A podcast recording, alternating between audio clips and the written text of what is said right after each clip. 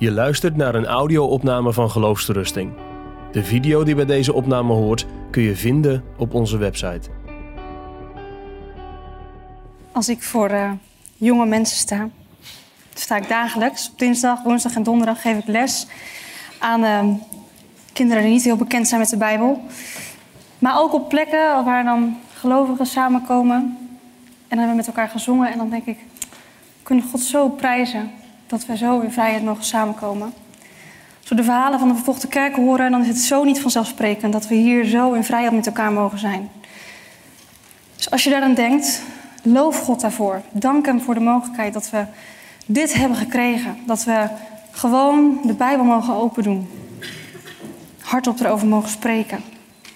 De mensen op straat, in de kerk, hier op een avond. Leven met een open Bijbel. Nou, als ik nu aan jullie zou vragen, wat gebeurde met de vrouw van Lot? Nou, namen feiten ken je denk ik wel. Of um, wat um, schiep God de derde dag? En wat zei hij na elke dag dat hij iets had gemaakt? Ja, ja dat weet je ook wel natuurlijk. Nou ja, eigenlijk hè, als ik nog een paar dingen zou vragen, dan denk ik dat wij hier met elkaar best wel tot wat feiten kunnen komen. En dan is de vraag, ja, oké, maar waarom zouden we het dan hebben over leven met een open Bijbel? Dat als we dat toch allemaal weten, dan leven we toch met een open Bijbel, zou je zeggen. Nou, dat is nog maar de vraag. We gaan nog een stapje dichterbij, letterlijk. Kijken of we vanavond dichter bij de Bijbel kunnen komen. Het lastige hierin is natuurlijk, ik ken jullie niet persoonlijk en wij kennen elkaar niet persoonlijk, sommigen wel. Maar onze houding tegenover de Bijbel, hoe zou die zijn? Ga even mee in gedachten. Hier ligt de Bijbel. Um, waar zou jij staan ten opzichte van de Bijbel? En dan bedoel ik letterlijk. Dat is natuurlijk ook figuurlijk. Zou je helemaal bij de deur staan, of nog wel verder dan de deur, volledig eigenlijk op afstand? Ver weg. Je weet wel de juiste dingen, hè? je weet wel van de scheppingsdagen. En, en je kan ook nog wel in een discussie de juiste Bijbelteksten aanhalen die waar ermee te maken hebben. Maar de Bijbel voor jezelf openen, ja, op een JV-avond, categorisatie, als ik er moet. Of je opent de Bijbel heel vaak, uit schuldgevoel. Stel je voor dat God dan boos wordt. Eigenlijk stiekem diep in je hart sta je heel ver weg van die Bijbel. Of sta je iets dichterbij, misschien wel hier in het gangpad. Ja, de Bijbel heeft je hele hart geraakt. Je hele mens zijn is erdoor aangeraakt. Maar de afgelopen maanden, misschien wel de afgelopen drie maanden, is het nogal verwaterd. Ja, leven met een open Bijbel. Hoe doe ik dat dan? Als je naar die Bijbel kijkt, voel je eigenlijk tegenzien om het te gaan lezen. Die Bijbel open doen, in het begin waar dan? En je merkt bij jezelf, het boeit me eigenlijk steeds minder. Stap voor stap drijf je een beetje af. Het je niet meer. Of je staat er dichtbij. Zelfs zo erg dat je er het liefst mee met de Bijbel in je handen, in je armen mee in slaap zou willen vallen. Zoals Psalm 119 een loflied is op de Bijbel. Dat geloof je. God, u heeft uw woorden gegeven. Daaruit wil ik leven. Ik voel me een vreemdeling op deze aarde, maar één ding weet ik: uw woord is een leidraad en licht op mijn pad. Ik verlang om met u te leven. God, u bent mijn God, u zoek ik vroeg in de morgen. En mijn hele lichaam, mijn hele zijn verlangt en dorst naar u. En wat mensen ook van mij vragen, ik sta vast op het woord van God. En dagelijks is dat mijn brood om mee te leven. Waar sta je? Ver weg, op een afstand, een beetje kijken, sceptisch soms misschien, of dichtbij. Een theoloog, Arthur Sproul, ontdekte ik in de voorbereiding, die noemt dat existentieel bijbellezen. Nou, voordat je afvakt bij dat moeilijke woord, existentieel, laten we dat dan maar gewoon even bijbellezen noemen met je hele mens zijn. Je emoties zijn erop betrokken, je gedachten, je leven. Als je dit leest, denk je, ja, dit gaat over mij. Dit gaat over de schepper van hemel en aarde die mij gemaakt heeft. Ja, maar zeg je, sorry, ja, ik zit hier nu. Ik kom hier vooral naar avonden om wat voeding te krijgen. Want weet je, ja, ik ben niet zo lezer. Al die boekjes, leuk. Ik lees helemaal niet graag. Ik ben meer uh, gewoon de houtbewerking bijvoorbeeld, of de techniek, of de, de ICT, of uh, de cijfertjes. Ja, zegt iemand anders. Kan ik God ook niet gewoon uh, zo dichtbij God leven zonder Bijbel? in Psalm 8 staat toch dat de, Heer, de majesteit van God geopenbaard is in de hemel. En we kunnen God toch ook door de natuur kennen? En bijvoorbeeld als ik een bijzondere ontmoeting heb met iemand waarin ik iets zie van God of iets leer van God, dat is toch ook wel prima? Ja. Zou ik dan hier nog staan als ik daar nu ja op zou antwoorden? En ik moet zeggen, nee, dat is niet prima. En daarvoor openen we onze Bijbel. Ik kan wel wat zeggen, maar we gaan naar kijken wat de Bijbel zegt. Ja, we kunnen volgens de Bijbel God leren zien in de schepping. In de mooie zonsondergang kan je iets zien van zijn schoonheid en zijn heerlijkheid. Van de machtige bergen, van het gedonder, van... Ja, hij maakt zich bekend. Maar in Hebreeën 1 vers 1. En dat is voor mij, toen ik dat las, een eye-opener geweest. Iets wat ik dagelijks, wekelijks weer aan terugdenk. Hebreeën 1 vers 1, daar staat... Nadat God voorheen vele malen en op vele wijzen tot de Vader gesproken had door de profeten, heeft Hij in de laatste dagen gesproken, tot ons gesproken door zijn zoon. Wat bedoelt de schrijver nou te zeggen? God heeft gesproken. Tot een Abraham, verlaat je land. Tot het volk Israël door profeten zoals Ezekiel, Jezaja de sprekende God. God heeft gesproken. Hij liet de hemel niet potdicht. Nee, hij sprak met woorden die de mensen begrepen. En dan is het 400 jaar stil. Weet je wel, dat stukje tussen het Oude en het Nieuwe Testament. 400 jaar. De mensen kijken elkaar aan. Zou God nog wat van zich laten horen? 400 jaar stilte. Heeft God ons vergeten?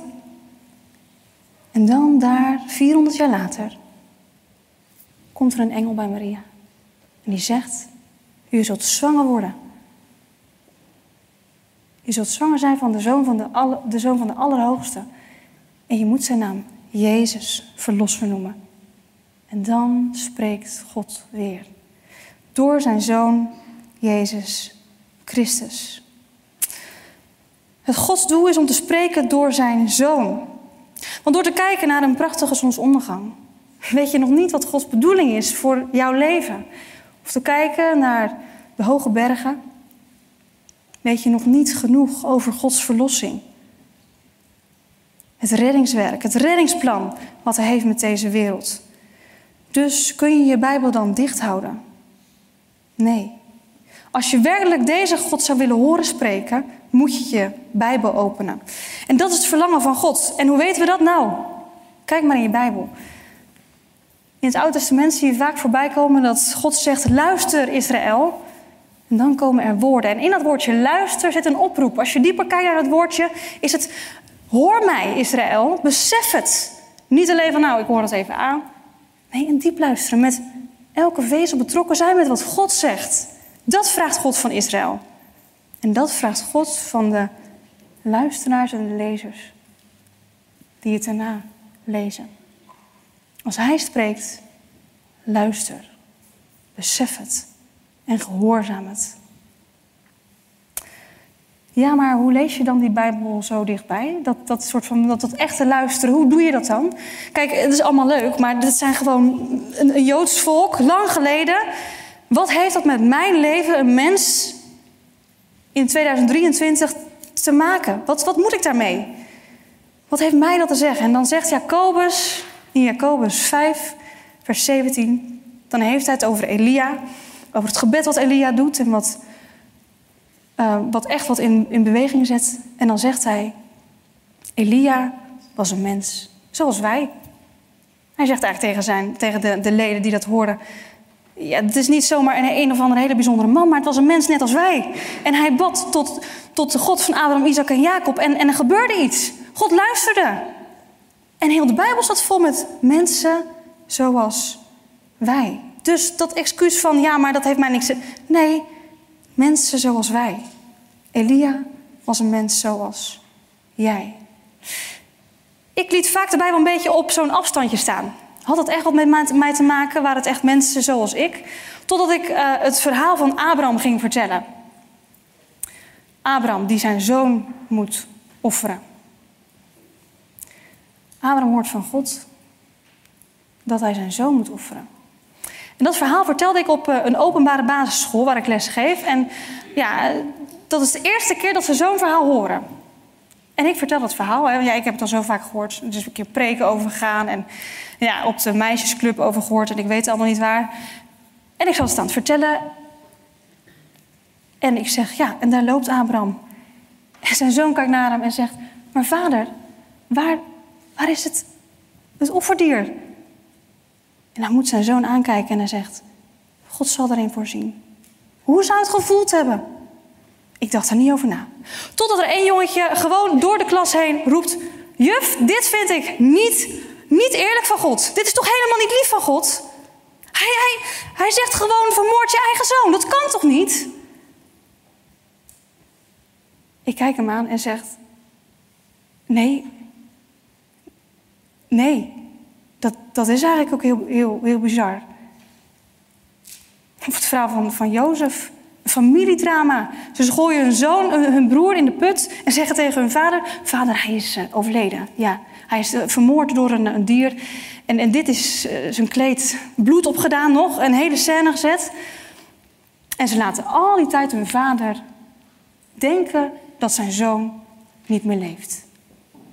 En toen ik het door de oren van die kinderen ging horen die nog nooit de Bijbel hadden gehoord, dacht ik: Dit waren mensen met emoties zoals ik, met gedachten zoals ik, met misschien een wankelend geloof of een vast geloof. En mensen zoals ik. En zo zijn nog veel meer verhalen in de Bijbel. Als je die echt weer opnieuw gaat lezen, met de ogen van een jongetje of een meisje, die voor de eerste keer een Bijbelverhaal hoort. God, hoe kan u dit doen? hoe is, dat, hoe is dat geweest voor Mozes? Of hoe is dat geweest voor Abraham? Voor een Rut, voor een...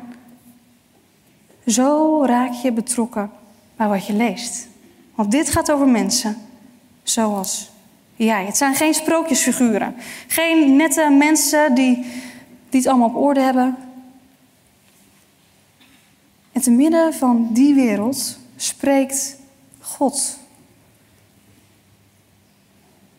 Hoor je dat? David is aan het kijken. Hij staat op die prachtige, dat prachtige huis van hem en staat op het dak.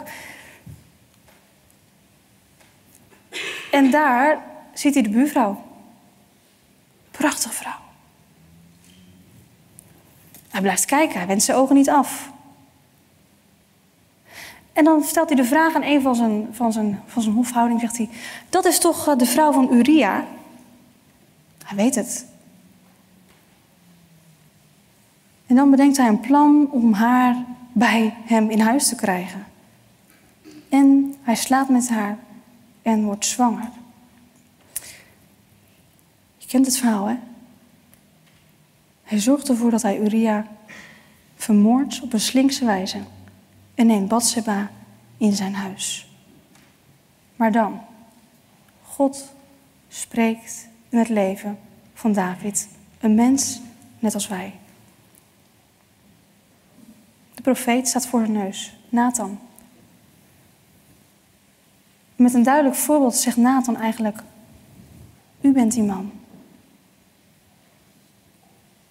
U bent het. God spreekt zomaar midden in zijn leven.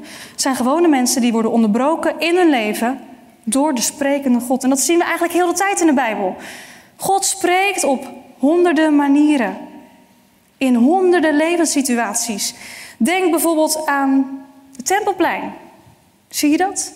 Jezus loopt met zijn discipelen richting het Tempelplein. Wat gebeurt daar? Geld wordt ingewisseld, gereld. Uh, duiven zie je daar, lammetjes die blaten, kinderen die spelen. Uh, het huis van God, een tempel van God. En Jezus staat daar en kijkt naar wat er voor zijn ogen gebeurt. Het huis van zijn vader hebben ze tot een rovershol gemaakt. En daar gooit hij alles opzij. Woest, heilig verontwaardigd. En daar spreekt God in hun dagelijks leven. En hij zegt: Jullie hebben het huis van mijn vader, het huis wat het huis van gebed moet zijn, hebben jullie tot een rovershol gemaakt.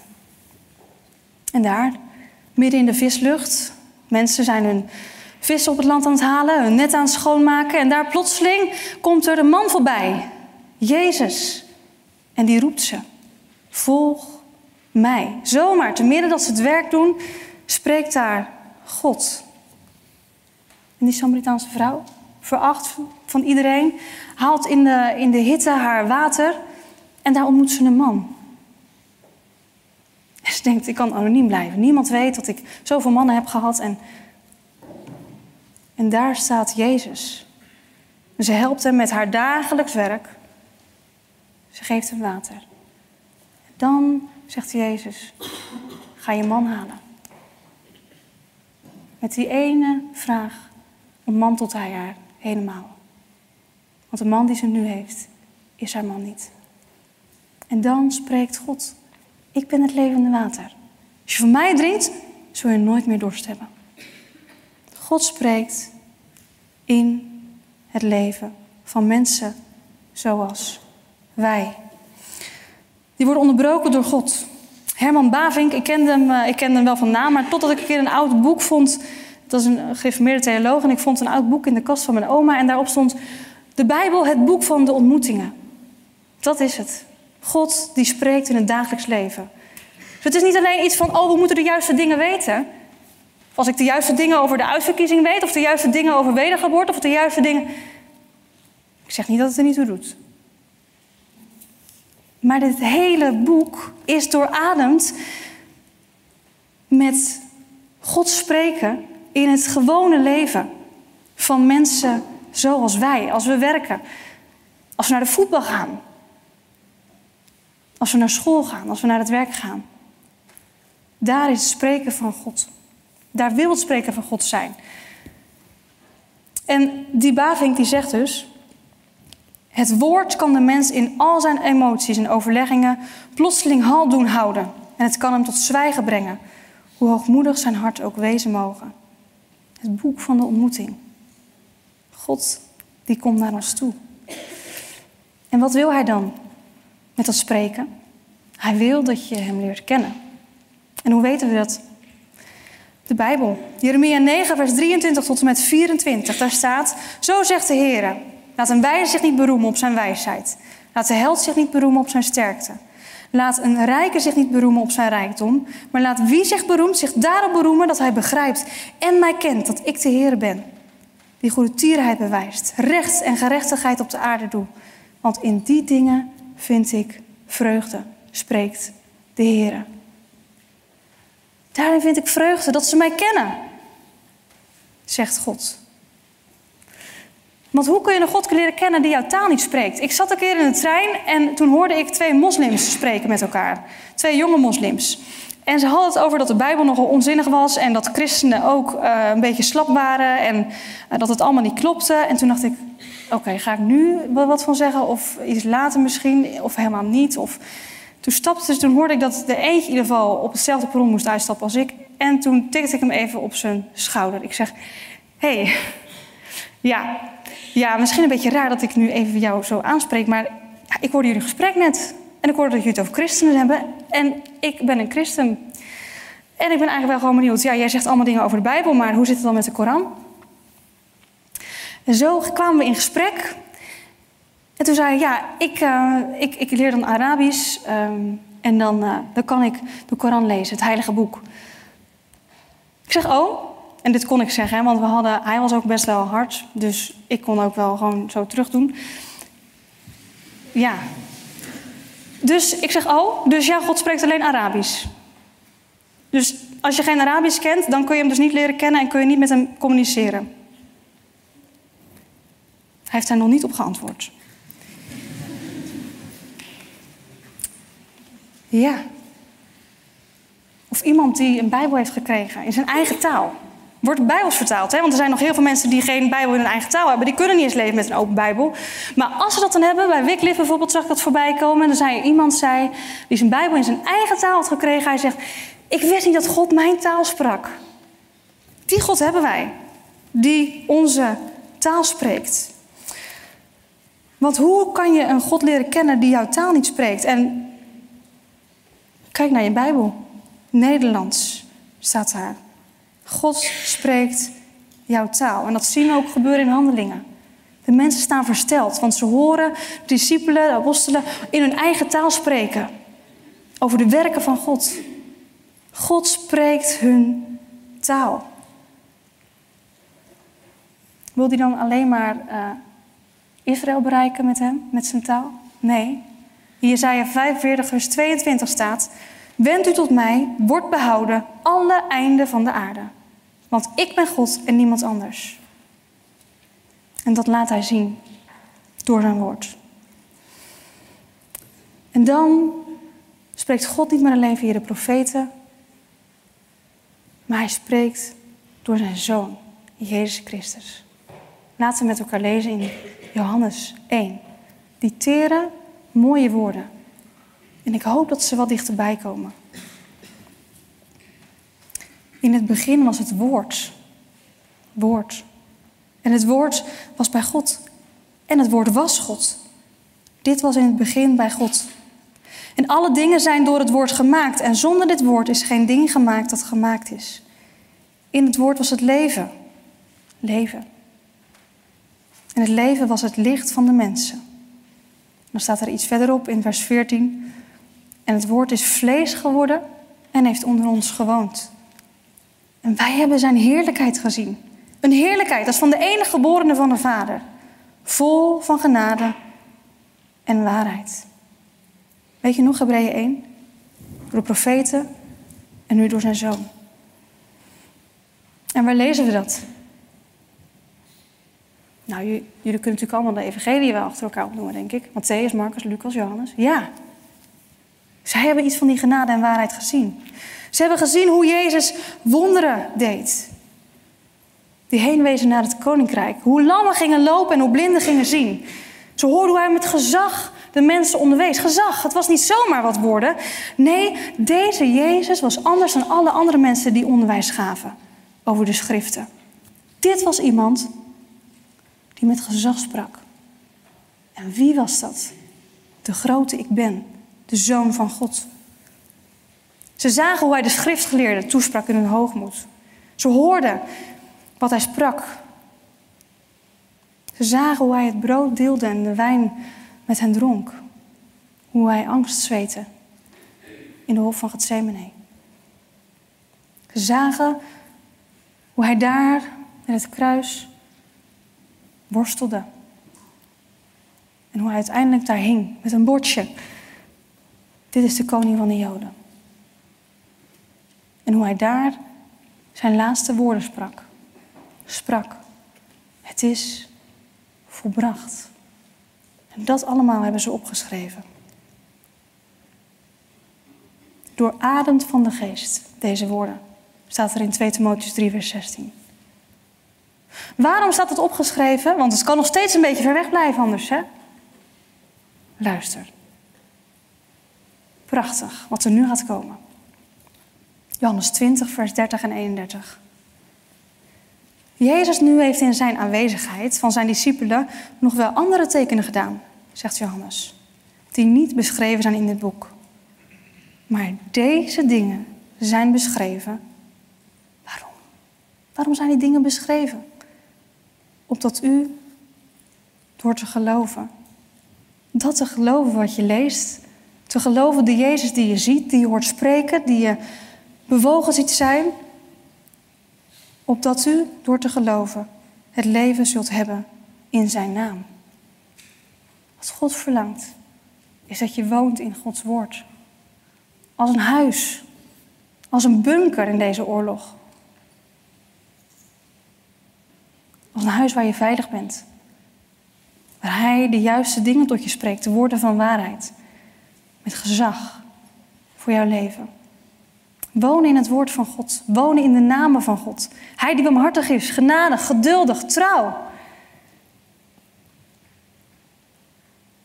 Waar sta je nu? Sta je nu nog bij de deur? Weet je het zeker? Wil je daar blijven staan? Of kom je al wat meer dichterbij? Wil je hem leren kennen? Dieper leren kennen? Open je Bijbel. Ja, waar zie je dat? Dat zie je gebeuren. Dat zie je bij die pastoor in India die kilometers ver loopt om een Bijbel te krijgen voor zijn gemeente. Want ja, die Bijbel verandert levens. Dat zie je in het leven van een meisje op de Veluwe. Die zo geraakt is door het woord van God. En die dit leest en weet. Hier rust ik in. Als een kussen waar ik op ga slapen. En naar, je, en haar ogen zie je. Hé, hey, ze woont in de woorden van God. Of die jongen die er zo door geraakt is, die zijn hele leven heeft toevertrouwd aan dit woord. En hij weet, God roept mij om dit te delen. Hij roept mij om dit te delen met de mensen om mij heen en de kerk hiermee te dienen. Of de jonge vrouw die in coronatijd een winkeltje inloopt in Utrecht en een Bijbel koopt. Volledig opgegroeid met het atheïstische gedachtegoed. God bestond niet, er was geen antwoord mogelijk van hoger. En ze kocht een Bijbel en begon het te lezen. En ze kwam tot geloof. Want al die dingen zijn geschreven opdat we geloven en leven hebben in zijn naam. En niet alleen zij, nee, ook haar man. Ja, God spreekt in een postmoderne tijd bij mensen in Utrecht. Waarom? Heeft de Bijbel open. God die kwam, die was er, die had het hele woord al voor ze klaar liggen. En zij opende het. Als je nu leeft hè, met een open Bijbel. Ik weet dat er hier mensen zitten. Ik sprak uh, net iemand ook bij het, toilet. Um, die zei: Ja, ik, ik, wil, ik wil uit dat woord leven. En, en weten waarom ik de dingen doe. Niet zomaar, maar dat ik het kan onderbouwen met het woord van God. En ik hoop dat je iets herkent. Als je als je thuis bent, eh, dit weekend ergens gewoon de tijd hebt, lees dan eens Psalm 119 door. En kijk dan eens stap voor stap, hé, hey, wat herken ik in wat hij zegt? Psalm 119 is eigenlijk het loflied op de woorden van God. Wat herken ik of wat herken ik niet? Wat verlang ik eigenlijk? Want het is ook goed om te lezen, zodat je weet, ja, maar God, dat, dat verlang ik. En dat, dat wil ik eigenlijk. En als dat de hoogte is waarin een christen mag leven met het woord van God, dan wil ik dat. Dus een tip. Psalm 119 gaan lezen. Want zo ga je wonen in het woord van God. Maar wat kun je nou verwachten als je de Bijbel open gaat doen? Als je dit jaar gaat lezen. Je kan heel veel verwachten. En het lastige daar vond ik aan, ik moest kiezen. Dus ik heb er een aantal uitgekozen. Je kan tegenstand verwachten. Waarom? De duivel, de duivel haat de Bijbel, het woord van God, want het is de waarheid. Het is zuiver. Het is alles wat de duivel niet is. Het spreekt alle woorden waar de duivel een hekel aan heeft. Verlossing. Verschrikkelijk. Dat betekent dus dat mensen van het rijk van de duisternis overgezet kunnen worden in het rijk van het licht. Wil die niet. Dus daarom wil hij zo graag dat jij je Bijbel dicht houdt.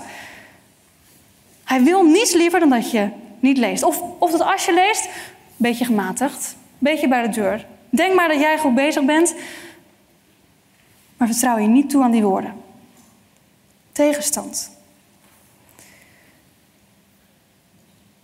Een christen, jij kan tegenstand verwachten als je de Bijbel opent en toegewijd aan God wil leven. Dus wees niet verbaasd als je soms geen zin hebt. Maar ga dan toch. Laat het kwaad niet winnen. Nader tot God en hij zal tot je naderen. En de duivel zal van je weggaan. Dat is een belofte uit het woord van God. Dus daar kun je op staan. Verwacht dat je geschokt wordt, want ja, de Bijbel is soms ingewikkeld en moeilijk. En je begrijpt niet wat God soms doet. Hoe kan hij dit doen met dat volk? Of laat hij dit echt gebeuren? Je kan je choqueren, verbazen, het kan vragen oproepen. En soms raak je verward door iets wat je niet begrijpt. Maar hou vol. Blijf doorgaan. Blijf de bladzijden lezen. Blijf het woord van God met volharding lezen. Vraag soms anderen om hulp. Zoek wijze bronnen waar je uit kan putten, want er zijn veel mensen die al voor zijn gegaan. Het kan zijn, als ik hier nu zou vragen van, nou, wie heeft eens een keer de hele Bijbel in een jaar gelezen? Betekent niet dat je dan een betere christen bent trouwens, helemaal niet. Maar wat ik hiermee bedoel te zeggen, ehm, vaak is het zo, nou, Genesis, Exodus, lukt nog wel. Maar dan kom je aan bij Leviticus. Nou, ik weet niet, wie heeft er wel Leviticus helemaal gelezen? Ik ben heel benieuwd wat jullie daar dus van vonden. Er zijn er niet zoveel, hè? Ik kwam er dus achter, toen ik dus de Bijbel in een jaar ging lezen, ik moest door Leviticus heen en ik zag daar echt tegenop. Maar wat heb ik daar de heiligheid van God gezien? Prachtig. Zo is God dus. God heeft instructies voor ons leven en daar mogen wij naar leven. Omdat Hij het goede met ons voor heeft. Ik heb daar de heiligheid van God gezien. Ehm, want er staat in 2 Timotheus 3, vers 16, en ik weet niet of die, uh, of die op het scherm kan staan. Heel de schrift is door God ingegeven. Daar staat eigenlijk, als je in het, Grieks kijkt, um, door God doorademd. De hele schrift, daar ritselt de adem van God door. En niet zomaar, nee, elk woord is geïnspireerd door de Heilige Geest. God wilde dat dat er was op dat moment. Ook voor jou. Dus heel de schrift is door God ingegeven en is nuttig om daarmee te onderwijzen, te weerleggen, te verbeteren en op te voeden in de gerechtigheid, rechtvaardigheid. Opdat de mens die God toebehoort volmaakt zou zijn tot elk goed werk volkomen toegerust. Ook Leviticus. Ja, en Richteren en Samuel en Koningen en Jezaja en Ezekiel. Misschien die ingewikkelde boeken. Ook die boeken die je kunnen chockeren. Verwacht dat je geloof versterkt zal worden. Want in Romeinen 10 staat: het geloof, zo is dan het geloof uit het gehoor en het gehoor door het woord van God. Verwacht beloftes waarop je kunt vertrouwen. Want 2 Korinthe 1, vers 20 zegt immers: zoveel beloften van God als er zijn. De hele Bijbel staat er vol mee. Onderstreef ze maar eens. Begin daar maar mee. Die, zijn, die zijn in Hem ja en amen. Tot verheerlijking van God door ons. Toen ik twijfelde, is het geloof voor mij? Moet ik niet genoeg zonde kennen? Ging ik terug naar de Bijbel en ging ik beloftes opschrijven. Elke belofte die ik tegenkwam, bladzijden vol. Dit zegt u toch God? Dit zegt u. Leven met een open Bijbel is ook de Bijbel aanraken. Je vinger leggen bij die tekst. Dit zegt u. Verwacht dat de waarheid je vrij zal maken. Het volgende, Johannes 8, vers 31 tot en met 32 staat. Jezus spreekt dan daar. Als u in mijn woorden blijft, bent u werkelijk mijn discipelen. En u zult de waarheid kennen. En de waarheid zal u vrijmaken. De leugens die je hebt. Over God, over andere mensen, over je eigen leven. Over deze wereld die in je leven. Hij zal je vrijmaken. Dat zien we ook in 1 Johannes 2, vers 14. Daar zegt Johannes: ik heb u geschreven, vaders, omdat u hem kent die vanaf het begin is. En ik heb u geschreven, jonge mannen, omdat u sterk bent en het woord van God in u blijft en u de boze hebt overwonnen. Het woord van God is er om waarheid in je leven te brengen. Kijk maar naar Jezus. Als de duivel komt, weer zo'n beeldend verhaal. En hij zegt: Maak dan uh, brood van deze stenen, zegt de duivel tegen Jezus. En dan zegt Jezus: Staat er niet geschreven? Er staat geschreven: de mens zal niet leven van brood alleen, maar van ieder woord dat uit de mond van God komt. Dat zo spreek je waarheid. Zo leer je waarheid. Heiligmaking. Steeds meer op de Heer Jezus gaan lijken. Als je met Hem leeft. Heer Jezus, ik verlang zo om meer zoals U te worden. Zoveel genade heeft u mij gegeven en werkt die genade in mij uit. Hoe? Jezus zegt in Johannes 17, vers 17: Heilig hen door uw waarheid. Uw woord is de waarheid. En hoe kan dat woord dat doen? Hebreeën 4, vers 12. Als een chirurg komt dat woord je leven in en legt de vinger op de zere plek. Want er staat, want het woord van God is levend, krachtig en scherper dan enig tweesnijdend zwaard. En het dringt door tot op de scheiding van de ziel en geest. Het gaat je hele menselijke psyche in. Daar waar je gedachten zijn, waar je keuzes maakt, daar raakt het woord je hart. En om eerlijk te zijn, wilde ik daarom dus eigenlijk vaak de Bijbel dicht houden. Omdat ik wist dat ik op sommige dingen in mijn leven niet leefde zoals God het van mij verlangde. Niet wandelde in de liefdevolle geboden van mijn vader. En ik wist, als ik het woord open doe, dan word ik geconfronteerd. En daarom deed ik het niet. Maar het moet. Als ik met mijn vader, met mijn Messias wil wandelen, dan staat hier een tweestaand zwaard. Het dringt door tot op de scheiding van de ziel en geest, van gewricht en merg en het oordeelt de overleggingen en gedachten van het hart. Je hele persoonlijkheid. Dat betekent ook, wat een verademing. Je hoeft het dus niet zelf te doen.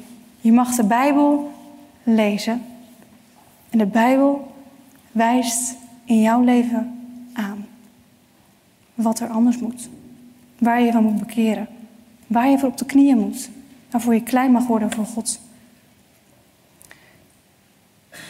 En dat betekent ook steeds wijzer worden om met God te leven. En al die wijsheid begint bij het vrezen van God. En hoe vrees je God? Door hem steeds beter te leren kennen. Zijn genade, zijn heiligheid, zijn goedheid. En die wijsheid is allemaal te vinden in dit woord. Het geeft je leven. Wat kun je verwachten? Het geeft je leven en vreugde. Johannes 15, vers 11. Deze dingen heb ik tot u gesproken, zegt Jezus. Opdat mijn blijdschap in u zal blijven en uw blijdschap volkomen zal worden. Volkomen. Kunnen we vreugde op deze aarde beleven? Ja. Hoe? Door het woord van God te lezen. Hoe weet ik dat? De Heer Jezus zegt het. 1 Thessalonicense 1 vers 6. Ook bent u navolgers geworden van ons en van de Heer, toen u het woord aannam te midden van veel verdrukking, met blijdschap van de Heilige Geest. Dus te midden van het leven, wat soms moeilijk is, rouw kent, verdriet kent, pijn kent, is daar het woord van God. Met vertroosting. Met blijdschap die je niet altijd kan bevatten. Acht. Dit vond ik een mooie. Ik vond alles mooi, maar deze vond ik ook mooi. Verwacht standvastigheid en onderscheidingsvermogen. Hoe? Dat lezen we in Efeze 4, vers 14. Opdat wij geen jonge kinderen meer zouden zijn. Zo spreekt dat tot de gelovigen. Dus wees niet meer een jong kind wat gelooft, maar groei op, zegt hij daarmee. Heen en weer geslingerd door de golven en meegesleurd door elke wind van leer, door het bedrog van de mensen om op listige wijze tot een dwaling te verleiden. Maar dat wij door ons in liefde aan de waarheid, het woord te houden en zo in alles toe zouden groeien naar Hem die het hoofd is, namelijk Christus. Dat. Zo groei je in standvastigheid. Als er ooit een moment komt, als je verantwoording moet afleggen van de hoop die in je is, dan hoop ik dat je uit het woord put. Als er ooit een moment komt dat we geen Bijbel bij ons hebben en in de verdrukking terechtkomen, dan hoop ik dat we het woord in ons hoofd hebben. De liederen die we zingen zijn vol van het woord van God. Dat je dat kent. Dat je weet, hier sta ik op vast. Dat andere is allemaal zand. Dit is mijn fundament. Dat kan je pas echt door alle tijden heen slepen. Soms zeggen mensen van we zijn bang voor de toekomst. Maar waarom? Wij staan op de vaste rots, toch? Als we christenen zijn, als we in de Heer Jezus geloven, dat Hij ons verlost heeft, gered heeft, dan mogen we standvastig leren zijn in Zijn woorden. En wat er dan ook gebeurt, als zullen de, zullen de bergen wankelen, de aarde zal wankelen, de bergen zullen scheuren. We staan vast op het woord van God. En als laatst, verwacht dat door het lezen van het woord van God je meer zal verlangen naar de eeuwigheid. Paulus spreekt die bekende woorden in 1 Korinthe 13. Nu zien we nog in een spiegel, in de raadsel. Maar dan zullen wij zien van aangezicht tot aangezicht. Nu ken ik ten dele. Maar dan zal ik kennen zoals ik zelf gekend ben. Je leest over de eeuwige God. En je weet, je komt telkens weer die gebrekkigheid tegen. God, ik kan u niet helemaal kennen. God, uw waarheid wil ik zo graag omarmen, maar soms begrijp ik het niet. En je leest over de heerlijkheid die nog komt voor degenen die in Hem geloven. De Bijbel zegt: hef je hoofd op en zie uit naar boven. Daar komt Jezus aan. Je verlossing is nabij. En? Wil je dit jaar al leven met een open Bijbel? Dit kun je verwachten. Je kunt verwachten dat je de sprekende God gaat horen. En Jezus Christus gaat zien. En het heiligende werk van de Heilige Geest in je leven zult zien. Door het lezen van het woord. Het maakt je een gezonde christen. Efeze 6 zegt het bekende, die, die heeft het over die verschrikkelijke oorlog die er eigenlijk is. Die zegt van we hebben niet de strijd tegen vlees en bloed, maar tegen de overheden, tegen de machten, tegen de wereldheers van de duisternis. Van dit tijdperk, tegen de geestelijke machten van het kwaad in de hemelse gewesten. En dan zegt hij onder andere, neem het zwaard op. Van, neem bovenal de helm van de zaligheid en het zwaard van de geest. Dat is Gods woord. Daarmee sta je stand, heb je stand. Niet met het, de woorden van je Netflix-series. Ook niet met de woorden van alle Instagram-accounts die je volgt. Ook niet met de woorden van, van mensen. Maar alleen wat werkelijk je door dit leven gaat helpen om de goede strijd te strijden, is het zwaard. Dus leg die andere dingen weg en open je woord. Open het woord van God. Ik las pas in een boek. Als je leest wat iedereen leest, ga je denken zoals iedereen denkt. En is dat nou precies niet wat God van ons vraagt? Hij vraagt van ons om te denken zoals Christus, de gezindheid van Christus in ons zijn. Stop dan met het volgen van sommige verschrikkelijk lege dingen. Keer je daarvan af en lees het woord van God. Maar hoe doe ik dat dan? Als er in de Bijbel staat, laat het woord van Christus rijkelijk in u wonen. En in Deuteronomium 6, vers 4, daarom doet God een oproep om het in het hele dagelijkse leven te laten zijn. Ze moeten het hun kinderen inprenten. Ze moeten erover spreken als ze thuis zijn of als ze op weg zijn, als u neerligt, als u opstaat. Hoe? Een aantal dingen die mij persoonlijk zelf hielpen. Eén is discipline. En misschien heb je een hekel aan het woord. Had ik wel. Ik ben helemaal niet gedisciplineerd van mezelf, zou ik dan zeggen. Ik kan dat gewoon niet. Dat, dat werkt bij mij gewoon niet zo. Maar ik heb ontdekt dat er zegen in ligt. Het ritme van de genade. Een Bijbel lezen, dag aan dag. Gewoon doen. Ik eet toch ook mijn, mijn, mijn eten, mijn avondeten. Dat komt toch ook telkens terug? Laat ook telkens dat woord terugkomen in je leven. En het zal wereldvreemd voelen. De wereld lacht ons uit. Zit er daar een jong mens op zijn kamertje met een eeuwenoud boek voor zijn neus. En de mensen zullen zeggen, een sprookjesboek. Maar jij weet, dit zijn de woorden van de levende God. Hier spreekt de geest doorheen. Ook als ik het even niet voel, ook als het even niet geweldig is, maar hier spreekt hij. Dus neem afscheid. Het volgende. Je moet afscheid nemen van andere dingen als je het woord van God wil lezen. Dat betekent dat je keuzes moet maken in je tijdindeling. Want waar haal je anders je levensadvies vandaan? Ik weet nog dat ik, ehm, toen ik het volgende, het, dagelijks brood, zie het als dagelijks brood wat we moeten eten.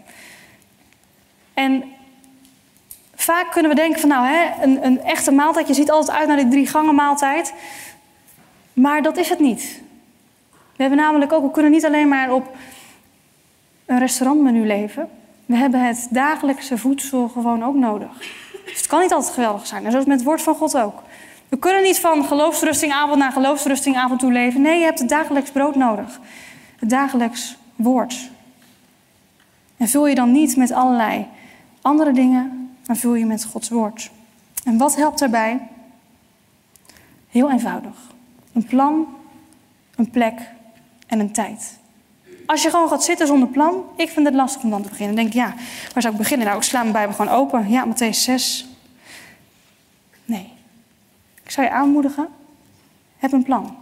Voor alle dingen in het leven heb je een plan, toch? Wat wil ik gaan studeren? Hoe ga ik dat aanpakken? Ook even vanavond gaan we eten. Wat moet ik kopen? Maak een plan voor je Bijbel lezen. Beslis, ik ga deze week uh, het Johannes Evangelie lezen. Of download een leesplan. Het helpt om je aan dat ritme vast te houden. Een plek. Beslis waar je gaat zitten. Hoef je niet meer over na te denken. Ik ga daar zitten. Daar is mijn plek waar ik tijd doorbreng in de Bijbel.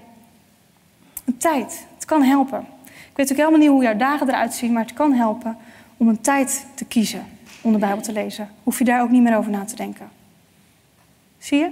Net zoals het eten wat telkens terugkomt. Jezus zegt: leef niet alleen van brood, maar leef van elk woord dat van God komt. Ja, ik hoop dat je nu niet meer bij die deur staat. Ook niet op het gangpad. Maar dat je in gedachten bent gekropen naar de Bijbel. Om daar te gaan wonen. In te gaan wonen. Het woord van God in je gaat laten wonen. Ik sluit af met een verhaal van een vervolgde christen. Dimitri. Het komt uit het verhaal uit het boek Het Dwaze van God. Iets wat op mij veel indruk heeft gemaakt. Een man die opgroeit in het communisme in Rusland. En ook christelijke uh, ouders heeft en zo met Jezus opgroeit. Maar zijn kinderen kan daar niet zo op laten groeien, want dat zou gevaarlijk zijn. Zijn kinderen zouden gevangen kunnen worden genomen, zijn hele gezin. En toch kijkt hij op een dag zijn vrouw aan en zegt: Vrouw, ik weet niet, ik ben niet supergoed met theologie en zo, maar mijn kinderen moeten het woord van God leren kennen. Ze moeten de Bijbelverhalen van Jezus leren kennen. En zo begint hij met het spreken over Jezus in zijn gezin. En de buurt hoort het. Een beetje bij beetje drupt zijn huisje vol. Mensen die het woord van God willen horen. En dan wordt hij opgepakt. Dan zit hij duizend kilometer op afstand van zijn gezin gesloten, opgesloten. Op een verschrikkelijke plek in Rusland. En het valt hem zwaar om afgezond te zijn van die mensen die geloven in Jezus. Hij is alleen. Hij wordt gemarteld, geslagen. En dan zegt hij dat hij twee redenen had waarmee hij de folteringen kon doorstaan. Twee geestelijke gewoontes die hem hielpen om te blijven staan, die zijn vader hem had geleerd. Want zonder deze discipline, zei hij, zou hij naar eigen zeggen zijn geloof zijn kwijtgeraakt. En wat doet hij? Hij wordt 17 jaar lang opgeslagen, opgesloten en hij zegt, elke ochtend, zodra het licht werd, ging hij rechtop naar zijn bed staan. En daar richtte hij zich naar het raam en begon met opgeheven armen te zingen. Tot zijn verlosser, zijn schepper. Hij begon met aanbidding voor God en hij zong zijn hartelied tot Jezus. En de andere gevangenen die vonden het verschrikkelijk. Reageerden erop, die, die, die gooiden dingen naar hem, die wilden dat verstoren. Maar hij bleef doorgaan. En hij had nog een gewoonte naast het zingen. Telkens wanneer hij in de gevangenis een stukje papier vond, nam hij het stiekem mee naar zijn cel. En daar pakte hij een stompje potlood of houtskool dat hij bewaard had en schreef hij zo klein mogelijk alle Bijbelteksten op en geestelijke liederen die hij kon bedenken. Wanneer het papiertje helemaal vol stond, plakte hij het zo hoog mogelijk op de vochtige pilaar in zijn cel. Het was zijn offer en lofprijzing aan God. En als de cipiers dat papiertje zagen, rukten ze het van de pilaar af en werden ze boos en kreeg hij nog meer slagen. Maar hij bleef doorgaan. Elke ochtend stond hij op en zong zijn lied. En telkens als hij papier vond, schreef hij het weer op. Dit heeft hem geholpen. En dag in dag uit herhaalde dit zich. De gevangenen werden er gek van, van het zingen. Uiteindelijk kwam hij op wonderlijke wijze op wonderlijke wijze haalden ze hem uit de cel en ze wilden hem laten tekenen om zijn geloof te verloochenen, maar hij deed het niet. Toen ze hem wilden leiden naar een nog strengere cel, vond hij op die dag een bijzonder geschenk van God, zo zegt hij. Hij vond een heel vel papier met een potlood ernaast. Hij rende terug naar zijn cel en schreef elke Bijbeltekst, elk verhaal en elk lied op dat hij zich kon herinneren. Hij moest het doen. En dat was zijn laatste grote geschenk aan Jezus. Voordat hij werd geslagen en gestraft. Ze wilden hem te dood brengen. Zo werd Dimitri zijn cel uitgesleurd. terwijl door de centrale gang van de gevangenis werd geleid, gebeurde er iets heel merkwaardigs. Hij had telkens gezongen, zijn eigen hartelied. Had telkens het woord van God, wat in zijn hoofdstad, waarin hij woonde, opgeschreven. En terwijl hij werd weggeleid naar een andere plek, stonden daar de mensen van de gevangenis in hun gevangeniscellen. En ze begonnen te zingen. Het lied wat Dimitri elke dag voor al die mensen in de gevangenis had gezongen. Kan je je voorstellen, meer dan honderd mensen stonden daar te zingen. En de bewakers lieten hem los, uit angst, uit vrees. En zeiden, wie ben jij? En hij zei, ik ben een zoon van de Allerhoogste God. Ik ben zijn kind. En ze lieten hem gaan. Woon in het woord van God. Wees standvastig tot het einde toe. En verhard in het woord. Door te blijven lezen, te blijven zingen. Leef met een open Bijbel. Want zo leer je jouw majesteitelijke schepper werkelijk kennen. Je luistert naar een podcast van Geloofsterusting. Wil je meer luisteren, lezen of bekijken? Steun dan ons werk en ga naar de website geloofsterusting.nl.